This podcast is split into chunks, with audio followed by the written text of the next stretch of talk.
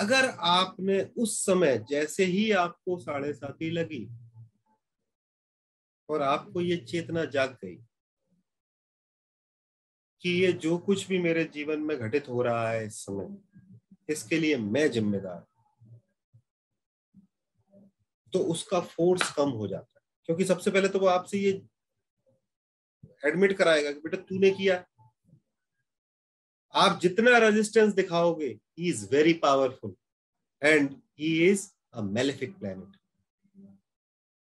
he is not Jupiter he is Saturn जितना आप resistance दिखाओगे, उतना वो ज़्यादा बलवान होगा। So the first thing which you need to do in साढ़े साथी surrender first thing if you are an intelligent person.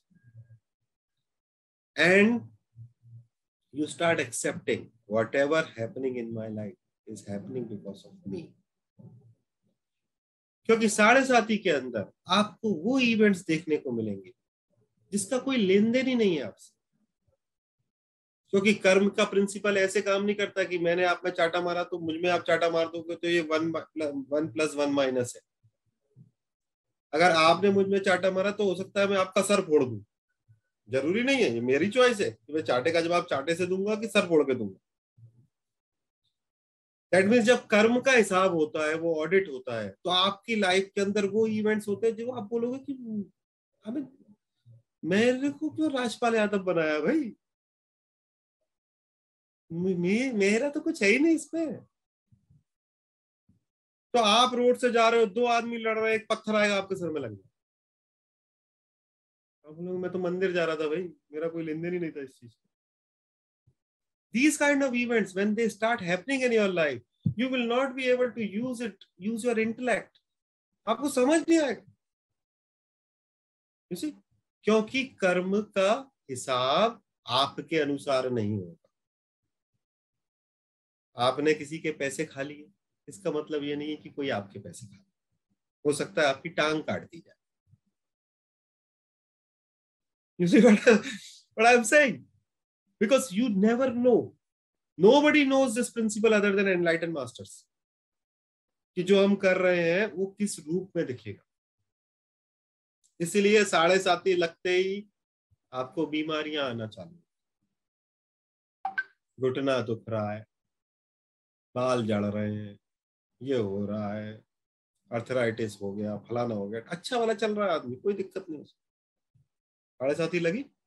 सबसे पहले आपको क्या दिखाएगा? सेटन लोनलीनेस चंद्र से बारवा है ना? लोनलीनेस लॉस तो सबसे पहले आपको जो दृश्य देखने को मिलेगा 2020 जनवरी से लगी है भाई, नए लोगों की। देख लेना।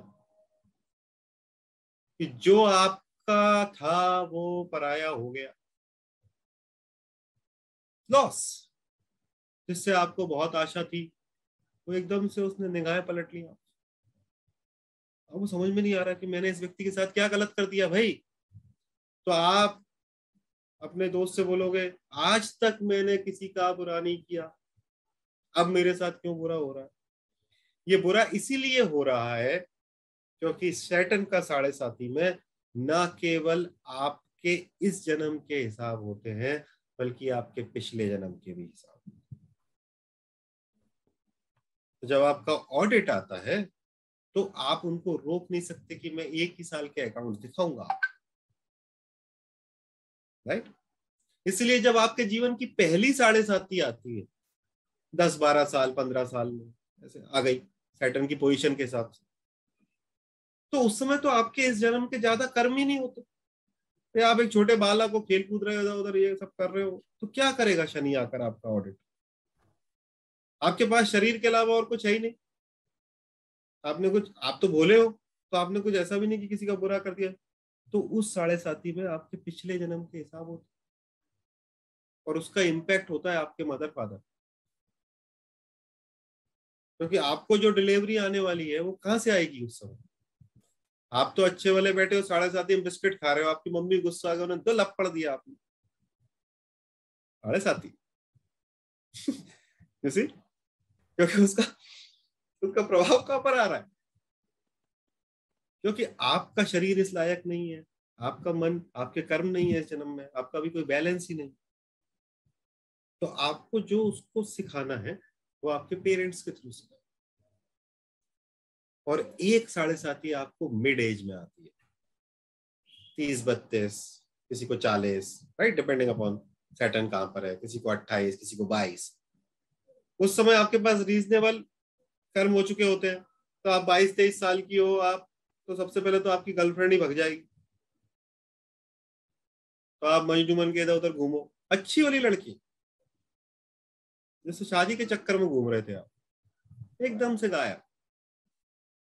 जो भी चीज़ आपके जीवन में उस समय पर प्रोमिनेंट होगी।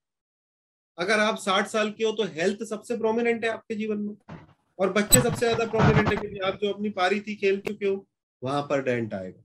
जब आप मिड एज में हो तो आपके करियर पे, आपके इमोशंस पे, आपके रिलेशनशिप में डेंट आएगा।